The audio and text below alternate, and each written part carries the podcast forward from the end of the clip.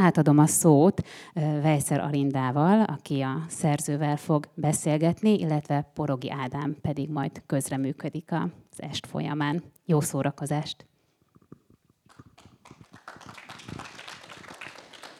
Köszönjük szépen, és én megbeszéltem a Zoltánnal, hogy egy idézettel kezdem a könyvéből, aztán Ádám rögtön felolvassa az első részletet, hogy mindenki hangulatba kerüljön. És az idézet, amivel elkezdem, a rózsákból indul ki, a rózsákkal függ össze, és a rózsákhoz tér vissza minden. Úgyhogy a rózsákkal fogom kezdeni. Ez az idézet, amit a könyvből választottam ki, és gyere Ádám, légy szíves, és akkor hallgassanak meg egy részletet a könyvből. A háború előtt nem kellett a szabadkai üzleteknek a rózsánk, mert nekünk csak szabadföldi rózsánk volt, ami nem olyan hibátlan, mint az üvegházi rózsa. Nyomokat hagynak rajta a rovarok, a viharok és az égető nap. A virágüzletek ezért a háború előtt csak üvegházi rózsát árultak, szabadföldi rózsát nem. De az igazság az, hogy a háború előtt meg se próbáltuk eladni nekik a rózsánkat, mivel abban az időben még csak a rózsatöveket árultuk, a vágott virágot nem ezrével nyíltak és virágoztak és hervadtak el a földünkön a rózsák, mégse szedtük le őket. Mert a németeknek dolgoztunk, akiknek erős rózsatövek kellettek, nagy bokrok, vastag ágakkal. Ezért magunknak se nagyon szedtünk virágot, hogy több ága maradjon a rózsáknak. És a háború előtt tényleg nagyon erősek voltak. Nagy bokrok, vastag ágakkal. Úgyhogy a németek minden évben elvitték az összeset. Október végén vagy november elején kiszántottuk őket, 20-as vagy 50-es kötegekbe kötöztük. Aztán nagy fekete kamionok jöttek, és mi teleraktuk őket rózsákkal. Szerettem volna kipróbálni ezeket a kamionokat, de még nem volt engedélyem. Mire pedig levizsgáztam, addigra háború lett, és a németek többé nem jöttek. Nem jöttek, mivel embargó volt, és semmit nem lehetett kivinni az országból, elvileg legalábbis nem lehetett, és akkor bajban voltunk, mert senkinek nem tudtuk eladni a rózsatöveket illetve egy ideig még el tudtuk adni az olaszoknak, mert ők az embargó alatt is kivitték valahogy, de később már az olaszok se jöttek, és akkor tényleg nagy szarban voltunk. A szerbek ugyanis nem vettek rózsatövet. A szerbeket abban az időben csak a vágott virág érdekelte, az ültetni való nem. Az embargó alatt viszont nem csak kivinni, hanem behozni se lehetett semmit az országba, elvileg legalábbis nem lehetett. Úgyhogy a virágüzletek is bajban voltak, mivel nem jött több holland üvegházi rózsa, és így már nem válogathattak. Attól kezdve jó volt nekik a szabadföldi rózsa, még ha nyomokat is hagytak rajta a rovarok, a viharok és az égető nap. Mert néha elég néhány csepp harmat, mely lencseként összegyűjti a napsugarakat, hogy a rózsa levelein és virágszirmain foltok maradjanak, ha bár ezek nem annyira látszanak, és idővel maguktól is elhalványodnak, a rovarok nyoma viszont annál szembeötlőbb. A tetvek és a bogarak ugyanis megszúrják, megszívogatják a leveleket és a szírmokat, és ezeknek a szúrásoknak a helye örökre megmarad. De ez még mindig nem a legrosszabb, mert vannak olyan kukacok és férgek, melyek egyenesen a rózsabimbó közepébe fúrják be magukat, és belülről kezdik rágni, mielőtt a virág kinyílna, és miközben esznek, görbe utakat, kanyargó járatokat válnak a rózsabimbóba.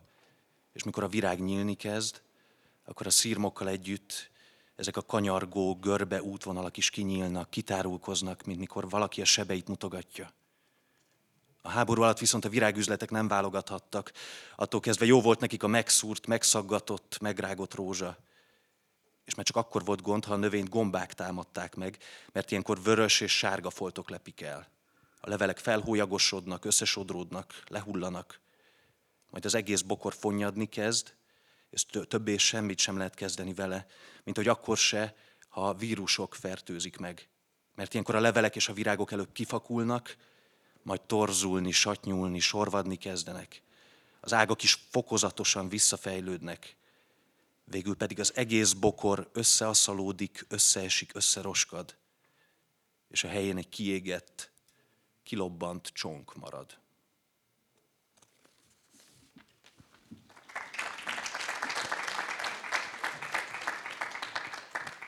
Köszönjük szépen, hogy érzékeltes, hogy mennyi párhuzam van ebben a regényben, mindeközben egyébként az elbeszélő épp egy vírus által okozott betegséggel küzd, amely kiütéseket és mindenféle egyéb tünetet okoz, ahogy éppen a rózsáról beszélt. Hát így vezet minden út a rózsához tulajdonképpen.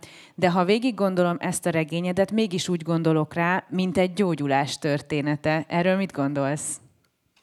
Úgy gondolom, hogy teljesen igazad van és nagyon örülök, hogy ezt mondod. Mert? Azért, mert attól féltem, hogy azt fogod mondani, hogy ez egy háborús történet, vagy könyv, és nem tudom, én nekem inkább egy gyógyulás története. Én úgy gondolok erre a könyvre, hogy a háború egy nagyon fontos trauma az elbeszélő életében, ahogy van benne még jó pár trauma az elbeszélő történetében, és mégis az egész történet arról szól, hogy valaki akinek a traumák komoly fizikai és lelki okoztak, hogyan kezdi el magát kirángatni a saját hajánál fogva ebből a kényszerességből, ebből a pszichológiai és fizikai állapotból. És tulajdonképpen a regény végére, mintha sikerülne is neki. Ez egy jó zanza. Teljesen jó, igen. Ha így ezt olvashat ki belőle, akkor tényleg nagyon örülök, ez abszolút jó. Na de akkor menjünk... Egy, egyik lehet, mindenképp egyik lehetséges olvasat. Menjünk oda, hogy mi a rózsák feladata, és miért mondjuk, hogy minden a rózsákon múlik, áll vagy bukik, és minden út oda vezet. Először is azt hiszem, hogy ez a fő szereplő, aki az elbeszélő, ugye ő rózsákat gondoz. Most azt mondtam, hogy rózsász, de olyan nincsen. Tehát rózsa termelő. Ez jó? Vagy termesztő? Rózsa termesztő. Igen, ez vita tárgya, hogy rózsa termesztő, vagy rózsa termelő mi úgy mondtuk, hogy rózsa termelők, aztán szegedi kollégák kiavítottak minket, hogy az nincs olyan, hogy termelő, mert nem termeljük, hanem termesztjük a rózsát. Én szerintem mind a kettő jó. Első, mondjuk első rétegben menekül a rózsák közé, ugye? Bocsánat? Menekül a rózsák közé, ugye? Az, legalábbis a, a, a rózsák első rétege az, hogy ez a főhős eltűnik a rózsák között. Lehet, hogy nem. De ez is egy helyes olvasat, igen, igen menekül a, igen, egyik adott pillanatban menekül a rózsák közé, vagy talán többször is lehet, igaz? De te mit tartasz a legfőbb motivumának? A rózsák legfőbben, leg, leginkább mit jelentenek számára? Az életének nagyon nagy részét tölti ott nagyon részletesen megismerhetjük a rózsák nevelkedését és azt a fajta gondozást, amit igényelnek. Tényleg gyakorlatilag, ha összeír, új szavakat tanultam, tehát hogy nagyon-nagyon részletesen. Tehát mit jelent számára a rózsa? Ezek azért kényelmetlenek egy picit ez a, ez a, ezek a kérdések, mert így bele, kicsit azt úgy érzem, hogy most akkor értelmeznem kéne, a főhősömet, vagy a szövegemet, vagy a történetet, és azt én nem annyira szeretem csinálni. Szóval nem, hogy nem tudom, meg ne, szívesen megteszem a kedvedért, csak, illetve nem szívesen, de megteszem a kedvedért. Hát nagyon köszönöm. Csak, csak ilyen, ilyen irányba azt mondom, hogy bajba vagyok, mert én így nem szeretem megközelíteni. Tehát akkor most mondanom kéne persze valamit a, a főhősömről, amit meg nem szeretnék, mert akkor már azt hiszem, hogy én, mint szerző, autoritás vagyok az olvasó szemébe. Akár akarom, akár nem. Én viszont, mint, mint szerző, igyekszem magam eltávolítani, tehát igyekszem az autoritást, ahogy csak lehet csökkenteni. És azt nem szeretném, hogyha valamit mondanék, és aztán az kiütné a lehetséges olvasást, amit, amit, amit magának találna meg az olvasó. Ezt lehet, hogy kiütni az, amit mondok, mert akkor azt keresné benne, vagy azt látná, amit mondok, és hát ezt, ezt nem szeretném. Én azért gondoltam ezt fontosnak, mert annyiféle annyiféle jelenléte van a rózsának, és mondjuk mondok egy példát, a főhős úgy úszta meg egyébként a háborúba vonulást, hogy az édesapja a rózsákkal vásárol számára egy igazolást, hogy nem kell bevonulnia. A rózsa kapukat nyit meg ebben a történetben, a bürokrácia kapuit, ha úgy tetszik. A rózsa időnként elvonulást ad, sőt, ha akarom, akkor azzal a munkával, amit a rózsa között végez ez a főhős, azzal egy olyan monoton, fizikai aktust, amiközben van idő gondolkodni. Egy kicsit olyan, mint egy ima. Vagy legalábbis van egy, vagy lehet, hogy tévedek, de olyan, hogy az ember az ima közben jöhet rá egy csomó mindenre. Nagy, nem, kicsit nagyon olyan, mint egy ima szerintem, vagy mint egy meditáció, de bármi más fizikai munka, az felkínálja azt a lehetőséget, hogy, imaként végezd, vagy hogy meditációként végezd, illetve nem kell ezeket a szavakat használni, maga az a fizikai munka, az már egy ilyen forma. uh-huh. tud lenni. Tehát, hogyha nem utálattal végzed, vagy azért mert kötelező, hanem, a, hanem, hanem úgy végzed, mint ahogy a, mint, mint, ahol, mint ami valami, ami természetes, és a tiéd, és ebben az adott pillanatban az a lehető legjobb, amit tehetsz, akkor az biztos, hogy visszahat rád, az a munka vissza fog hatni rád. Nem csak a fizikai munka, ugyanaz az írás is visszahat ránk. Tehát itt van egy ilyen kölcsönös, hogy írom a könyvet, a könyv is ír engem. Tehát minden, amit igazán odaadással csinálsz, vagy minden, amit úgy végzel, hogy egyesülsz vele, az, vagy megpróbálod átadni magad neki, hogy egyesül vele, az, az aztán adni fog ugyanannyit, amennyit te adsz neki, vagy lehet, hogy többet is. Szerintem ebből az első részletből is lehetett érezni, hogy egy nagyon érdekes elbeszélő van ebben a, ebben a regényben. Nem egy lineáris történetmesélés, ami történik, hanem inkább folyamatosan önmagába visszatérő, ön, időnként repetitív, tehát egy kicsit önismétlő, és a dolgokat új megvilágításba helyező mesélő monológia tulajdonképpen. És azon gondolkodtam, hogy ennek mi a funkciója, tehát hogy szinte élőbeszédszerű a szöveg. Tehát az a funkciója, hogy egy húsvérember elevenedjen meg az olvasó előtt, aki küzd a saját dilemmáival, és ahogy én is folyamatosan értelmezem a napomat, és új keretbe helyezem, és újra, nem tudom, újabb társításokat találok, vagy ugyanarra a kényszerességre utal, mint ami egyébként a főhős életében előjön, hiszen mindent folyamatosan számol például. Tehát akkor bizonyos számokhoz babonái kötődnek. Tehát van egy ilyen rendes kényszeressége. Tehát ez, az, ez egy elbeszélői kényszeresség, vagy, vagy, vagy inkább a gondolkodást akartad ezzel követni? Hát szerintem mi a különbség, mert és is tulajdonképpen igen. Tehát van egy, talán van egy kényszeresség, vagy annak a imitálása mondjuk, és van az is, hogy, hogy próbáltam valóban az élő beszédhez közelíteni, meg az élő gondolathoz közelíteni. Tehát én megint csak azt mondom, hogy, hogy amikor amikor könyvet írok, akkor nem szeretném, hogy, hogy konstruáljam nagyon. Tehát nem szeretném nagyon megkonstruálni, inkább azt szeretném, hogy, hogy szülessen meg az a forma. Tehát, hogy keresem a formát, hogy mi a formája annak a történetnek, ami itt meg akar születni, és ne, hogyha én megkonstruálnám, és mondjuk időrendben raknám, vagy nagyon érthetően és világosan oda raknám, hogy mi történik, és mi van, és ez még akár sugalnám, néha ki is mondják az írók, hogy na és akkor ez mi volt, vagy mit jelent, akkor én rosszul érezném magam. Tehát igazából én látni szeretnék, és amit látok, azt meg, megmutatni. Úgyhogy a, a, a válasz talán az volna erre a direkt válasz, hogy, hogy igen, azt szeretném megmutatni, hogy van beszéd, ami így működik, és van gondolkodás, ami így működik. És nem feltétlenül kell, hogy értelmezzem azt. De az viszont érdekel, hogy hogy találod meg a formát. Tehát végül is van történet a regényben, tehát ha akarom, lineárisan is el tudom mesélni.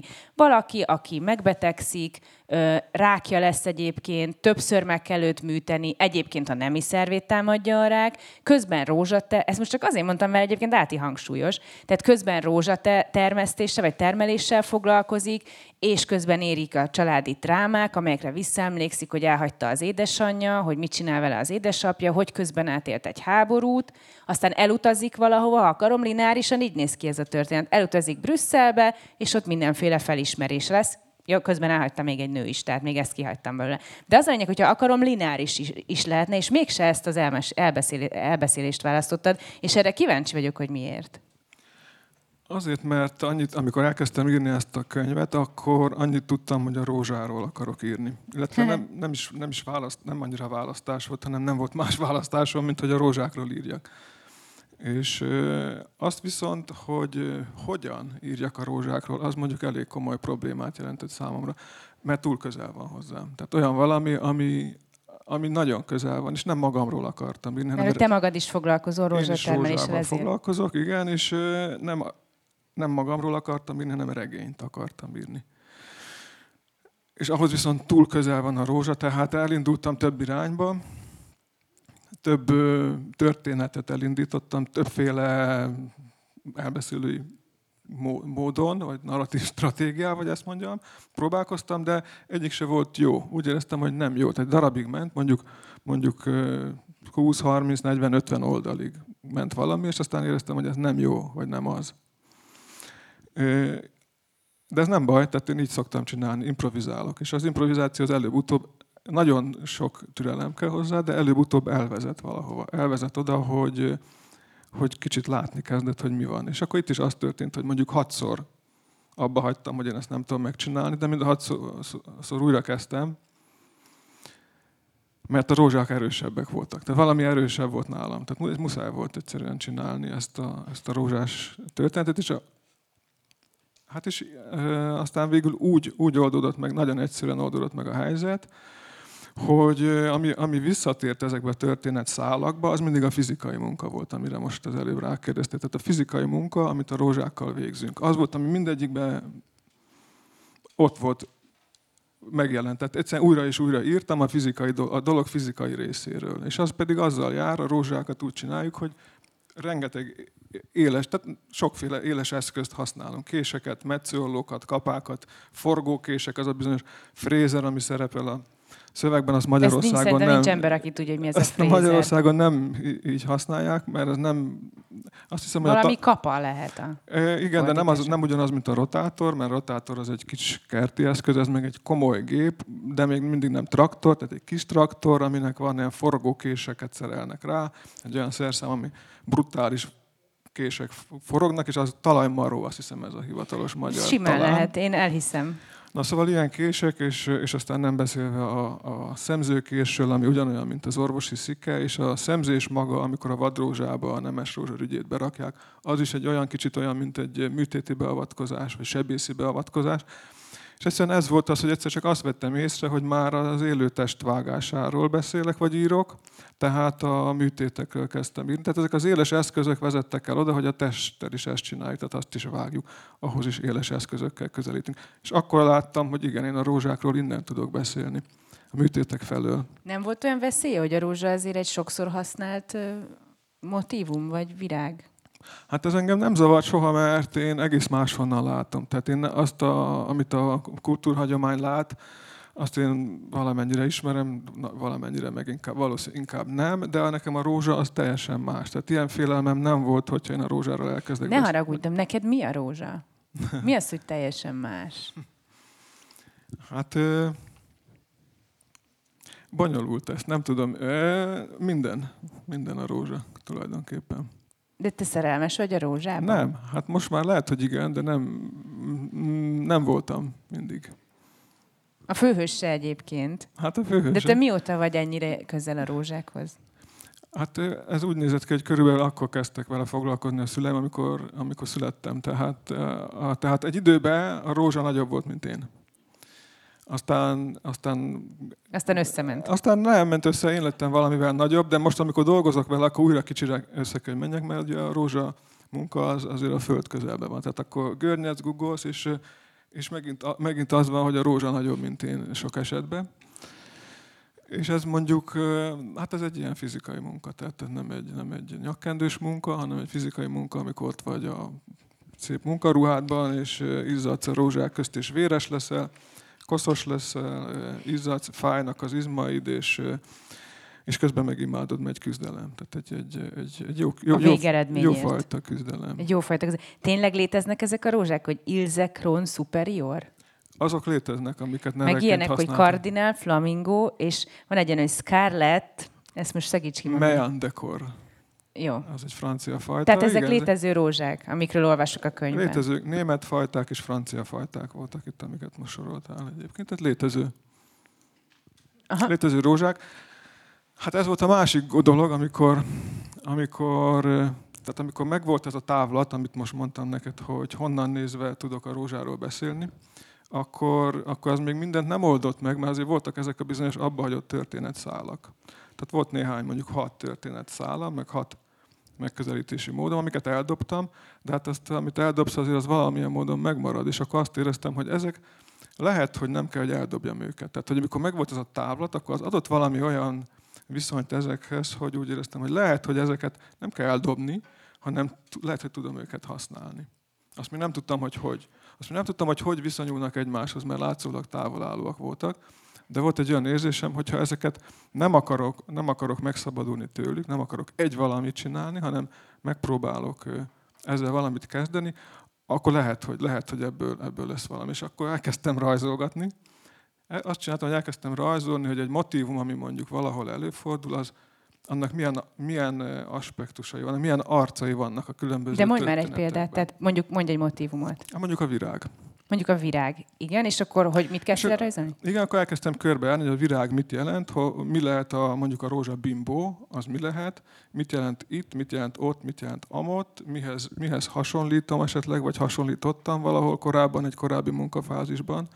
Tehát, hogy mi, mi minden van benne. És ez valahogy egy ilyen kör, egy, egy körbeért. És akkor így a motivumokat így valahogy körbe-körbe rajzoltam, és amikor a történet szálakat próbáltam egymáshoz viszonyítani, hogy azok hogy tudnának esetleg kapcsolni, akkor megint csak elkezdtem rajzolni. Hálózatot rajzolni. Nem hálózatot, képzeld, de az történt, hogy egy, ez egyik, tört, egyik történet szál, az mondjuk, hogy mutassam, tehát hogy, hogy egy ilyen ív, egy körív, de csak egy darabka, ugye, mert, mert egy, egy, egy részlet, egy, egyik történet szál, egy, egy darabja, akkor ehhez a másikat hogy tudom hozzá kapcsolni? Hát úgy, hogy egy ideig párhuzamosan haladnak, aztán az megy a maga útján, és egy harmadik történetszál. Az egy kicsit beljebb van, de ugyancsak ilyen, ilyen, ilyen körívnek képzeltem, és akkor rajzoltam ilyen kis köríveket egymásba, amik így közeledtek végül is egy középpont felé, és aztán azt láttam, hogy a rózsát rajzolom.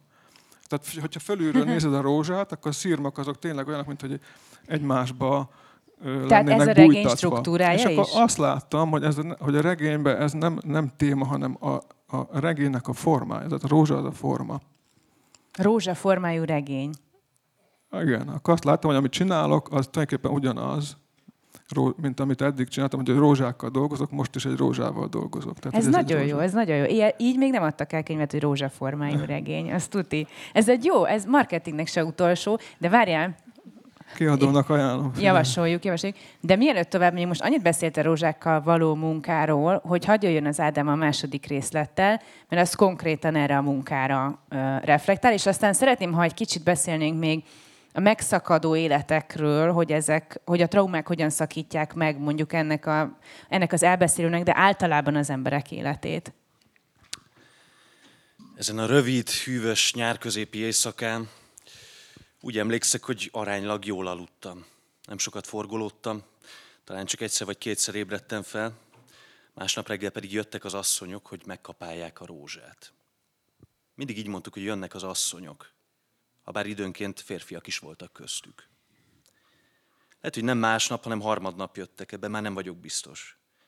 De ha megpróbálom összerakni a dolgokat, akkor csak úgy jönnek ki jól, ha azt mondom, hogy az asszonyok másnap reggel jöttek, mivel a kötelező hallgatáson még tartott, mikor az asszonyok kapálni jöttek, erre pontosan emlékszek.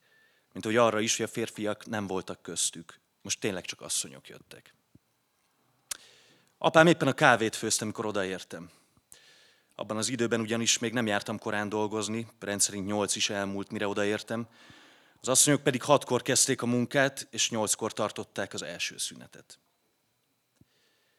Mikor az ajtón beléptem, és megláttam őket, zavaromban mosolyogni kezdtem, és mivel a szabály miatt nem szólalhattam meg, ezért köszönés helyett csak bólogattam, mint aki meg van húzatva.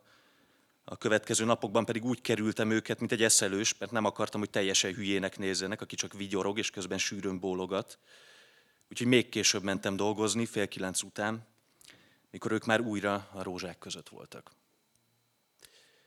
A harmadik vagy negyedik napon aztán a hallgatásom ideje lejárt, és akkor megint korábban mentem, és hangosan köszöntem nekik, mikor az ajtón beléptem. Apám megint a kávét főzte, vagy az is lehet, hogy a kávé már készen volt, az asszonyok pedig a deszkákból összetákolt asztaloknál ültek, és kavargatták, szürcsölve itták. Némelyik cigarettázott, és közben arról beszéltek, hogy délig meg lesznek, délig biztosan végeznek. Vagy ahogy apám mondta, addig a seggére vernek a dolognak, amit nem nagyon értettem, és tulajdonképpen ma sem világos, hogy miért lenne vége bárminek is attól, hogy a seggére vernek. De újabban én is így mondom, ha szeretnék valamit befejezni, ha szeretnék már valaminek a végére érni. Nagyon. Miután a kávét megitták, mindenki folytatta a dolgát. Az asszonyok kapáltak, apám pedig beindította a frézert, mert kapálás után fel kellett lazítani a talajt, amit az asszonyok összetapostak. Apám tehát megint frézerezett, én pedig elmostam a kávéscsészéket, majd átöltöztem, kimentem a rózsák közé, és vadalni kezdtem, mert vadalni mindig, vagy majdnem mindig lehet. Munka közben időnként felálltam, hogy megnézzem, hol tartanak az asszonyok a kapálással. Néha pedig éppen ellenkezőleg a sorok közé térdeltem, és letoltam a gatyámat, hogy a farkamat is megnézzem. De most nem toltam le rendesen, hanem csak előre húztam a gumit a hüvelykújjammal, és benéztem. Aztán folytattam a munkát. Törtem, téptem a vadhajtásokat. Meleg volt, izzadtam. Majd egy idő után megint felálltam, és az asszonyok felé néztem, mert volt egy tervem. És tudnom kellett, hogy hol tartanak a kapálással. Távolról ezek az asszonyok olyanok voltak, mint a madarak, hogy megdőlve, kisi előre billenve kapáltak. Hol az egyik hajolt le, hogy valamit kaparásszon, hol a másik görnyett előre, hogy valamit bogarásszon a rózsák közt. De nem kaparáztak és nem bogaráztak, hanem a gyomokat szaggatták, melyek a rózsabokrok közé nőttek. És nem lehetett kapával kivágni őket, mert a kapa felsértette volna a rózsákat. Ezeket kézzel kellett kicsupálni. És a földig hajoló asszonyok távolról nézve olyanok voltak, mint a madarak, nagytestű, barna és kék madarak, melyek a barázdák közül szedegetik a magokat és a bogarakat. Barna és kék ruhákban dolgoztak, kifakult barna, kifakult szürkéskék ruhákban, agyonhordott, agyonmosott ruhákban. Két vagy három óra múlva, amikor azt láttam, hogy a föld végén megfordulnak és beleállnak az utolsó sorokba, akkor a vadalást abba hagytam, és bementem a raktárba, hogy kihozom a pénztárcámat. Majd pedig biciklire ültem, és az aszfaltos úton a zsidó temetőig tekertem, ahol leszálltam, a biciklit a csonka lejáró meredek lejtőjén feltoltam, aztán megint felültem, és a sarki boltig bicikliztem. A tervem ugyanis az volt, hogy veszek nekik egy doboz fajlaltot. Ezt régebben is így csináltuk. Jobban mondva, anyám csinálta így, mikor még velünk dolgozott. Végzéskor mindig vett az asszonyoknak süteményt vagy fagylaltot, úgyhogy én is venni akartam nekik valamit, egy nagy doboz fagylaltot. De amikor a fagyasztóláda fölé hajoltam, akkor azt láttam, hogy többféle fagylalt van. És hirtelen nem tudtam eldönteni, hogy melyiket válasszam. A rózsaszínt, a lilát, zöldet, vagy a fehéret. Ezért elkezdtem lefeljárkálni az üzletben, ide-oda járkáltam a polcok közt, mint a keresnék valamit, pedig csak a megoldást kerestem, hogy melyik fagylaltot vegyem meg. De aztán arra jutottam, hogy nem magamnak veszem. Tehát bármelyiket megvehetem. És akkor visszamentem a fagyasztóládához, a párás üvegtetőt oldalra toltam, és kivettem az első dobozt, melyben homokfehér színű fagylalt volt, ettől a szinte viszont rossz érzésem lett, ezért sietve visszaraktam a helyére, és kivettem helyett egy másik dobozt, melyben barna és rózsaszínű fagylalt volt. Ez már jó volt, teljesen megfelelt. Úgyhogy a pénztárhoz mentem, kifizettem, és utána tapostam a pedált rendesen, nehogy megolvadjon, mire a raktárhoz érek.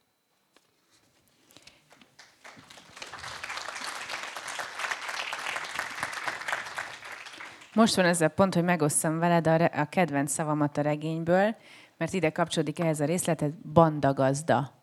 Tehát ezeknek a nőknek, akik jönnek, vagy nők és férfiak a, a, a rózsákhoz, azoknak a főnöke a banda gazda. Én ezt még nem hallottam, de nagyon tetszett ez a szó. Ezt most csak úgy mellékesen mondtam el. No, rózsák, de ugye most két rózsás részletet hallottunk, de már itt a kényszeresség előjön, mert a hallgatásról beszél, ugyanis a főhős eldönti, hogy most hallgatnia kell, és megszabja, hogy meddig kell hallgatnia, és kitartóan hallgat. Zárójel ennek is van egy egyházi utalása, ha akarom, mint ahogy a rózsák között végzett munka, a fizikai munka lehet ima, ugye a hallgatás is lehet egyféle ilyen bűnhődés, penitencia, szóval, hogy akár így is értelmezhetem, de alapvetően inkább a kényszeresség felől közelítem most meg. Mindig kitalál magának, egyébként melyikünk nem ha most ezt vagy azt megcsinálom, nem ejtem le, akkor biztos jól fog sikerülni a holnapi valami. Nagyon sokan. Nagyon Miközben sokan. írtam több ilyen történet, jobban figyeltem ezekre, és nagyon sok embertől, akik nem is váratlanul élt totálisan, hogy ilyen valamit mondott, hogy vagy kiderült, vagy, vagy elmesélte, vagy nem tudom, ilyen, ilyesmiket. Igen, a kényszerességünk. A főhősödnél azonban felmerül ez a kérdés, hogy miért is vagyok kényszeres. És nagyon érdekes, hogy egyszer csak sokáig azt a, háb, azt a választ adja rá, hogy a háború lehet ennek is az oka, majd azt mondja, mindenért nem hibáztathatom a háborút. Lehet, hogy a kényszerességemért sem. Tulajdonképpen a megoldás az, hogy ő nem a háború miatt lett kényszeres? Tehát ő neki ez már a háború előtt kialakult? Értelmezzem? Ez, ez egy életrajzi adat, ezzel nem értelmezed a fős viselkedését. Én nem tudok mindent a főhősömről, azért az, az igazság. Tényleg? Azt hittem. Hát sok mindent, de azért nem mindent talán. Hm. Az, hogy mikor lett kényszeres, azt nem tudod? nincs benne a könyvben. Előtte lett kényszeres. Nem? Azt mondja, azt hiszem a könyvben, hogy ő már előtte is számolnia kellett Igen. ezt vagy azt. A vagy nem tudom rózsákat. mit. A rózsákat, több mindent. A rózsáknál ezt, hogy bizonyos munkafolyamatoknál van az, hogy muszáj számolni. Tehát, tehát vannak olyan munkák, amikbe tudnod kell, hogy amit csinálsz, abból mennyi van. Nem, nem muszáj ezt annyira matematikailag pontosan, de például, hogyha nem tudom én, a szemeket szeded a szemzésnél, hogy mondjuk egy sorba van ezer vad rózsa, és azt mindegyiket be kell szemezni. Egy bizonyos fajta nemes rózsával, hogy aztán az majd olyan nemes rózsa legyen. Ezért neked tudnod kell, hogy ezer vadrózsa van, és akkor ezer szemet kell leszedj. Tehát számolod közben azokat a elnyílt Jó, de ez egy rózsákat. mechanikus feladatvégzés, ez nem feltétlenül kényszer. Ez nem kényszer, de az utalás az innen jön, hogy itt ő neki ezt, mivel valakinek ezt csinálnia kellett sokat, és mondjuk másik munka folyamatban a kötegeket számolod, vagy nem tudom. Mert utána eljut odaig, hogy az orvosok nevének a betűit számolja, és ebből következtetést le, vagy egy bizonyos úton hány keresztet talál, és akkor annak mi a következménye. Nyilván ez, ez egy teljesen más, ez már nem feladatvégzéshez kötődő számolás, hanem ez már a, nem is tudom mi, a, a, a ragaszkodás ahhoz, hogy ok-okozat létezik. Igen, most, hogyha most belemegyek ebbe, és akkor értelmezem, akkor több minden eszembe jut. Az egyik az az, hogy valóban van egy ilyen visszatérés a mágikus gondolkozáshoz, Igen. Ami, ami azért messzire vezetne. Tehát, hogyha arról kezdenék, vagy kezdenénk beszélni, nem is nagyon értek hozzá. Minden esetre az De- emberi természet alapja, hogy okokat és okozatokat akar. Abszolút az alapja, és van egy tendencia. Tehát a nádas azt mondja, hogy ezek a tetoválások, amik a testeken jelennek meg, hogy az is egyfajta mágikus viszonyulás a világhoz, annak a jele. Ez, ebbe is van egy ilyen valami, azt hiszem. Az egyik, ami eszembe jut. A másik, ami eszembe jut, az az, hogy a mű, Nabokov mondja, hogy a művészet az egyszerű dolog, ami nagy, azt lekicsinyíti, ami kicsi, az fölnagyítja. És akkor már is művészetről beszélünk. Most, hogyha itt azt mondom, hogy ez a valami, hogy ő számol és kényszeresen csinál valamit, azt fölnagyítom, és abból csinálok egy ilyet, hogy már azt is számolja, meg oda is, tehát hogy fölnagyítom, akkor, akkor történt valami elmozdulás ahhoz, hogy ez mondjuk művészet legyen valamilyen tekintetben. Az miért volt fontos, hogy feleségnek hívja a nem feleségét? Sose lett ugyanis a felesége, és mindig elmondja, hogy nem volt a feleségem, de mégis feleségnek hívom. Ez is a kényszeresség alátámasztása, mint egy illúzióban élés.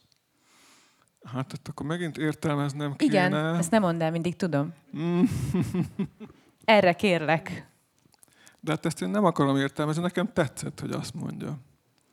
Noha nem az. Tehát ez, ebben volt egy valami játék. Figyelj, hogyha írsz egy ilyen hosszú könyvet, ez 7 évig dolgoztam rajta, akkor az egy kicsit játszani is kell közben, mert különben nem, nem, hát nem, mondom, hogy nem bírod ki. De ne- ez egy játék? Hát Nekem tökéletesen... Sok minden játéknak indul. Mondtam, hogy én úgy szoktam írni, hogy improvizálok. És amikor improvizálok, akkor abban van játék.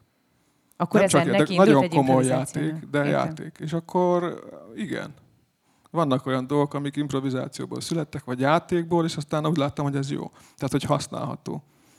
Nagyon sokszor beszélő arról, hogy a traumák hogyan szakítanak meg egy sorsot, vagy egy életet, és most mondok néhány traumát, amit átél a, a főszereplő. Egyrészt van egy ilyen generációkon átívelő trauma, mert a nagypapa is részt vett a háborúban, egy másik háborúban természetesen, de hogy eleve van egy ilyen háborús élmény. Akkor van egy olyan, hogy gyerekkorában egy félmondatból kiderül, hogy gyerekkorában őt verte az apukája, ezt a főszereplőt. Az anyukája magyarországi magyar, és aztán egyszer csak elhagyta a családot, és visszament Magyarországra. Időnként küld neki zserbót egy ideig a szülinapjára, de aztán az is eltűnik. Akkor jön utána a háború, a feleség, aki elmegy egészen Franciaországig, aki sosem volt igazából feleség, és végül az a pillanat, amikor az apa kimondja, hogy nem vitted semmire, mert nincsen gyereked, nincsen semmit. Ezek jó, kézzelfogható ilyen traumatikus élmények egy életben, és lehet, hogy még lehetne összeszedni, de én ezeket tartottam a legfontosabbnak. És azon gondolkodtam, hogy ez azt jelenti, hogy annyi darabra szabdalta az életet, ahány trauma érte, vagy ez azért ettől még egy élet marad, vagy igazából egy se? Hát ez a nagy kérdése a könyvnek, ezt azért szépen összefoglalta, tehát ez a nagy kérdése a könyvnek, hogy Kaptam egy piros pontot is. többet is, Köszönöm. hogy Igen, hogy mennyire lehet, mennyire lehet megszabdalni az életet, és mennyi az, ami után már nem marad élet. Én meg úgy látom, hogy nagyon meg lehet. Vagy a, hát igen, a könyv írásának a végén azt láttam, hogy nagyon meg lehet szabdalni egy életet, és az még mindig újra tud hajtani. A, a, ott van a végén egy ilyen rózsa hasonlat, hogy a rózsát is, hogyha nagyon sokszor megmetszed, hát minden évben nagyon sokszor megmetszed, akinek van a kertben rózsája, megmetszed, és utána újra kihajt. És ha megmetszed, akkor megint kihajt, és hogyha jövőre, a következő tavasszal a szabály szerint öt ágat hagysz meg, és öt rügyig visszavágod, tehát azt jelenti, hogy majdnem a térded alatt visszavágod az összeset, nyár közepére megint egy hatalmas bokrod van, és ezt 25 évig, vagy nem tudom meddig csinálhatod. Tehát ameddig a rózsában van élet, annyiszor vágod, amennyiszer akarod. És az emberi élet is ilyen lenne? Hát úgy tűnik, hogy van bennünk rózsa. Hogy addig vágjuk, amíg csak élünk? kisebb-nagyobb vágások azért vannak, akarjuk, akár nem. De mi a választod, hogy ettől még egy, egy, egy élet marad, vagy szét lehet annyira szabdalni traumákkal, hogy az már nem igazán nevezhető egy életnek? Ez azért néha döntés kérdése is. Tehát van, amikor, tehát van, amikor ugyanaz a trauma valakit tönkretesz, és belepusztul, és, el, és meghal, vagy tönkre megy, mondjuk, mondjuk tönkreteszi, ennyi, ennyi talán elég. A más valakit meg nem más valakit meg, hát hogy mondjam, nem kellemes számára, de nem érinti meg nagyon. Tehát egy döntés. Azt hiszem, hogy döntés is, nem csak, de hogy is. Tehát, hogy mi az, ami azt mondja az ember, hogy sok, ezt már nem bírom, ha azt mondjuk, hogy ki mondja, hogy ezt már nem bírom, akkor azt jelenti, hogy ő ott úgy döntött, hogy ezt ő már nem bírja. De hát egyébként meg lehet, hogy bírnám.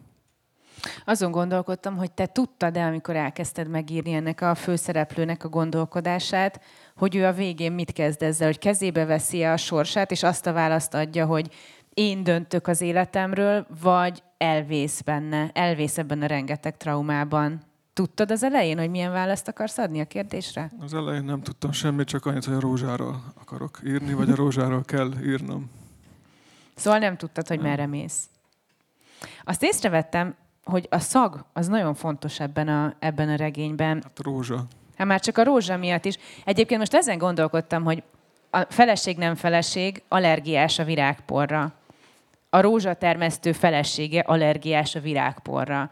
Hogy ez az alapfelállás tulajdonképp lehetetlenné teszi, hogy ők valaha férj és feleség legyenek. Tehát ott van eleve belekódolva a lehetetlenség, nem? Pontosan, igen, egyik lehetetlenség. Na de nem ide akartam kilukadni, hanem mondom, hogy a szagok hol fontosak. Ez a nő mos, állandóan mos. Nyilván ez is a szagokkal van összefüggésben.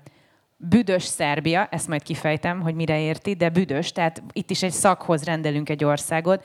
Nagyon fontos benne a rózsa illata, nagyon fontos benne a nő illata. Szóval ez nem csak egy rózsaformájú regény, de szagos is. Neked, igen, mond. Igen, tehát a igen, a rózsa nem csak látvány, vagy nem csak szúr, és nem csak sebeket ad és okoz, és nem csak és ez vagy az, hanem hát van illata is jó esetben. Aminek, ami a boltban van, annak már nem mindig van, de mi rózsáinknak van. Tehát van illatuk. És hogyha illat van, akkor azzal, megint csak azt mondom, hogy egy játék, hogy akkor mi mindent lehet még a kezdeni. Mi mindennek van még szaga, vagy Hát szag az egy, az egy semleges szó, tehát azt, hogy szeretjük magyarul, már úgy értelmezni, hogy ez egy negatív, nem a szag az egy semleges, tehát az, az nem illat és nem büdös, hanem az... az Ezért lett ilyen hangsúlyos, hogy minek milyen szaga van, vagy épp milyen helyzetben milyen szag van? Vagy illat? A regényben. Bocsánat? Hát, hogy ezért lett ilyen hangsúlyos, mert ugye azt mondod, hogy téged is ugye körbeleng a rózsák, a szag nagyon fontos, hogy illata van a rózsáknak, tehát ez tulajdonképp onnan jön, hogy ez egy nagyon erős dolog a te életedben, hogy mindig érzel valamit az orroddal. Hát nem, hanem ez inkább a formával megint csak a játék, tehát, vagy a motivumokkal a játék. Tehát, hogy a rózsának van illata, akkor ez, egy, akkor ez már egy... Motivum? Így van, amivel elindulva minek van még, akkor mi az, ami még kapcsolódik a szagláshoz, kutyák köztudottan nagyon jó szaglószervük van, és sokkal, jobban szag, sokkal jobb képességük van arra, hogy megérezzenek bizonyos szagokat, és akkor ezért kutyákkal is játszottam valamennyire, mert ők is ott vannak a rózsák mellett is.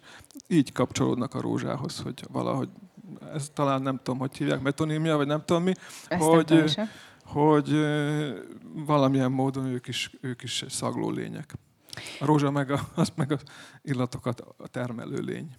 Meg akarom Többek magyarázni ezt a büdös Szerbiát, hogy mindenki értse, és én hoztam egy idézetet, bocsánat, hogy én is kiragadtam a könyvedből, de volt pár olyan, amit nagyon szívesen felolvasnék, csak nem felolvasás sajnos, hanem ez egy kérdezős műfaj. Igaza volt a feleségemnek, Szerbiában tényleg büdös van. Az egész ország bűzlik a halottaktól, akiket a kotrógépek rosszul földeltek el, csak félig földelték el őket, mert ebben is, még a népírtásban is balfaszok vagyunk, gondoltam. És ezt a bűzt mindenhol érezni lehet. Mindenbe és mindenkibe beleette magát, egyedül a rózsák közt nem éreztem. Úgyhogy tulajdonképpen az is a rózsáknak köszönhető, hogy eddig még nem bolondultam meg teljesen. Lehet, hogy nem sok kellene, az is lehet, hogy már késő. Talán csak annyi kellene, tényleg nem sok, mindössze annyi, hogy kiszedjük őket, mint ahogy a rózsákat szoktuk kiszedni össze a földből, és aztán újra eltemessük szépen egyesével, mint ahogy a rózsákat ültetik el a kertben. A magasra felszökő, minden irányba hajlongó, sárga futó rózsákat néztem. És arra gondoltam, hogy Szerbiában többé nem lehetek otthon. És soha nem leszek otthon Magyarországon sem. A balfasz magyarországi magyarok között akiket néha szerettem, néha irigyeltem, néha pedig ki nem állhattam őket, azért utáltam őket, mert nekik van hazájuk. Olyan, amilyen, de legalább van nekik. Nekem viszont nincs, és már valószínűleg nem is lesz. Még sincs ebben semmi szomorú, vagy tragikus, vagy súlyos.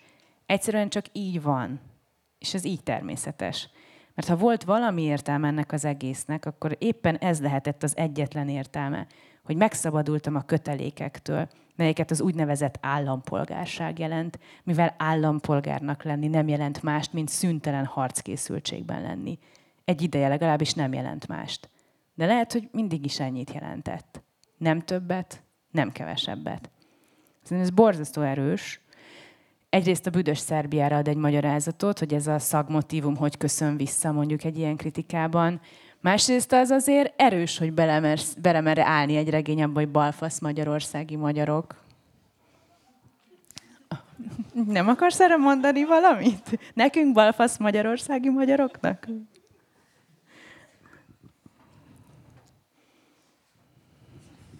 Nincs magyarázat. Azt a következtetést vonom le. Elgondolkoztam máson. Mind gondolkodtál? Ö, azon gondolkoztam, hogy ö, mi lesz a következő kérdésed. Jaj, de gyenge. Nem, mert a, az említetted még az előbb, hogy, me, hogy a, ezt a bizonyos traumát szeretnéd körben, és hogy szabdalja körbe az életet, és hogy Hát mondjuk itt van egy elég jelentős trauma, amit éppen felolvastam. Tehát a szerbiai bűz, amitől nem lehet normálisan élni. Az egy elég erős trauma. Ezért is hoztam ide ezt. De egyébként nem, nem akartam viccre fordítani a balfasz magyarországi magyarokat. Engem tényleg érdekelt, hogy van egy ilyen nézőpont.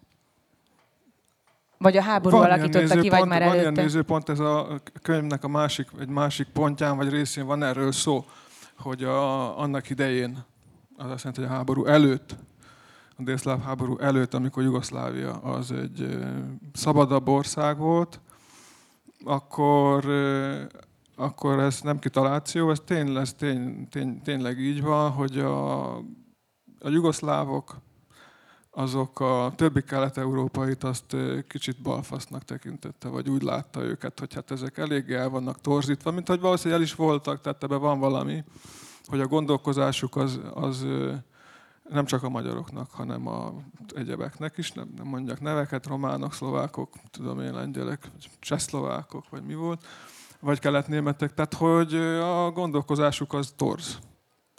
Mind, mindenki az, milyen is az, tehát azt, és most is az. De az övéki jobban torz, vagy máshogy. Vagy... És akkor volt egy ilyen a jugoszlávokban, hogy hát ezek, ezek, ezek ilyenek, hát nem normálisak. Vagy hogy, hát most nem mondjam még egyszer ezt a szót, amit a regényben alkalmaztam. És aztán, hogy ezzel megint csak azt mondom, hogy eljátszottam vele, hogy ez a főhős ezt mondja, az meg, az meg hát mm, kicsit benne van az, a, az is, hogy amiről megint nem szívesen, de hát miért, miért ne, hogyha már itt vagyunk baráti körbe, hogy ez a, ez a furcsa határokon átívelő magyar-magyar kapcsolat, ami abszolút céltéveszt, és mindig el valahogy eltéveszt, eltéveszti azt, hogy hogy lehetne mégiscsak találkozni. Tehát ezek a nagy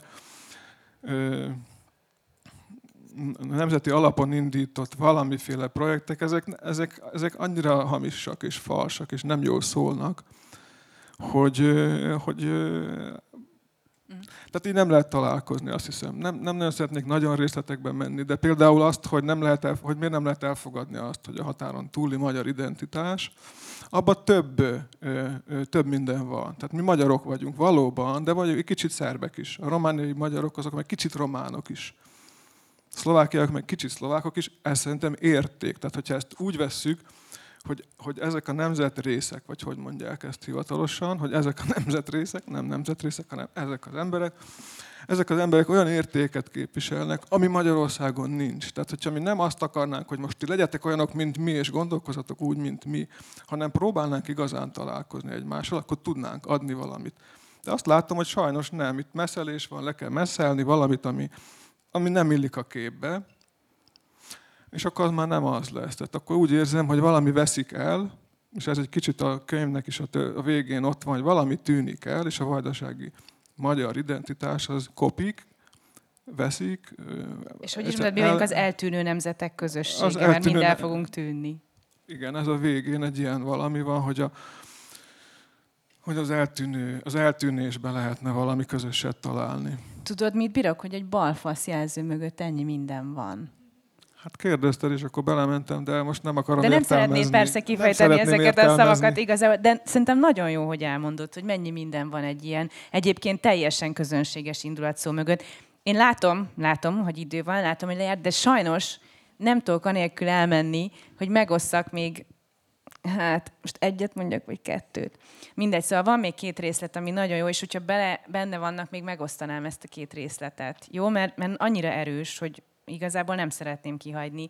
Ugyanis ez a főhős végül úgy dönt, hogy talpra áll, és nem mindenért a háborút fogja hibáztatni, hanem elkezd gondolkodni azon, hogy ő mennyire lehet aktor a saját életében, illetve össze tudja azt forrasztani. És el, erről szól ez a következő részlet, hogy láttam, hogy sebeket kaptam, és sebeket adtam én is. Sebeket okoztam anyámnak, akitől még csak el sem köszöntem, mikor elhagyott minket, és visszament az anyjához Magyarországra. Sebeket szereztem apámnak, mert nem akartam folytatni, amit elkezdett, köptem a rózsájára. Sebeket osztottam a feleségemnek is, akivel nem kezdtem el valamit, amit közös életnek nevezett, mert ebből a közös életből gyerek lett volna. Én pedig nem akartam. Jobban mondva rettegtem. Abban az időben még legalábbis rettegtem attól, hogy valakinek ezt az egészet újra át kelljen élnie ráadásul miattam, hogy éppen miattam kelljen valakinek újra átélnie. Most viszont már láttam, kíméletlenül tisztán láttam, hogy ezzel a gyerekemen is sebet ejtettem. Éppenséggel a meg nem születés gyógyíthatatlan sebét ejtettem rajta. És nem csak rajta, hanem magamon is. Mert magamnak is sebeket okoztam. Magamnak rengeteg sebet okoztam. És lehet, hogy mindez csak azért történt, mert túléltem valamit, amit nem kellett volna túlélnem. Ez borzasztó erős a pillanat, amikor azt mondja ez a fős, hogy mostantól megpróbálok szembenézni azzal, ami én vagyok, és, és a sebekkel, amiket én okoztam, és ez a gyerekvállalás kérdés végig. Szerintem ez is egy válasz egyébként erre a transgenerációs sérülésre, amit ő hoz magával. Ezt a traumát így zárja le, hogy a meg nem születés sebét okozom valakinek. Ez egy borzasztó erős válasz szerintem. Az jó, hogy említed ezt a transgenerációs, mert van benne egy ilyen utalás, igen hogy az, a, az előző, a nagyapák háborúja, az miket okozott a szülőkben, nem biztos, hogy tudják, de okozott. De és akkor van ez, a, hogy, ez, hogy ez átöröklődik valahogy, adjuk, visszük. Egy nagyon személyes kérdést hagyták fel a vége előtt, hogy ennek a főhősnek, amikor fel kell szállni egy vonatra, egy csomó minden eszébe jut a háborús időszakból, hogy miért is nem tud vonatra szállni. Ez egy ennyire mindennapos dolog egy háború átélése után, hogy a hétköznapokba, pillanatokba, egy kenyérvásárlásba, egy bagatel hétköznapi cselekedetbe beköszön a háború? Szerintem igen, be tud köszönni, igen. Igen. Tehát igen, valami miatt. Igen, igen, már úgy érzem, hogy ezek a dolgok, amik mondjuk a, beszéltünk az előbb a traumákról, úgy érzem, hogy azok azok, tehát az, idővel van valami furcsa viszonyuk. Tehát úgy nem múlnak el, hogyha valami aktualizálja őket, vagy előhívja őket, akkor megjelenik, mint, mint, mint jelen idő. Vagy megjelenhet, mint jelen idő. Tehát nem múlt idő, hanem mint egy aktivizálódó Abszolút, jelentés. igen, és akkor abban az adott pillanatban, vagy szituációban az a valaki, az újra ott van, mintha újra ott lenne. Aha. Ha csak nem történik benne valami. Ebben a szereplőben már nem biztos, hogy később. Ott még igen, de később már nem. Úgy érzem, hogy nem jelenne meg, vagy nem, nem biztos. Megengedett, hogy nem, nem, nem exhibicionizmusból csinálom, hanem mert a legsz- legszívesebben egy csomó mindent felolvasnék, hogy zárjuk le úgy, hogy egy ilyen lezáró idézet? Ha úgy veszük, tulajdonképpen az is a vége volt, mert többször vége lett, ennek is több befejezése lett, mint mikor valami nehezen akar abban maradni. Pedig néha már úgy érzed, hogy kész, most már tényleg vége van, segére vertél a dolognak, de utána mégis folytatódik. Éppen úgy, mint a nyavajás háború, ami szintén nem akart véget érni, pedig többször is úgy nézett ki, mintha vége lenne, mégse akart befejeződni, nem akart, vagy nem tudott abba maradni, és sokak számára máig nem ért véget. Magukban hordozzák, a testükben hordozzák ezt a befejezetlenséget. A mondataikban, a mozdulataikban hordozzák, a felszínes légzésükben, a merev izmaikban, a megakadt gondolataikban, a harag és a bánat megmagyarázhatatlan hullábaiban, és abban, hogy képtelenek a változásra, évek óta, évtizedek óta képtelenek a legkisebb változtatásra.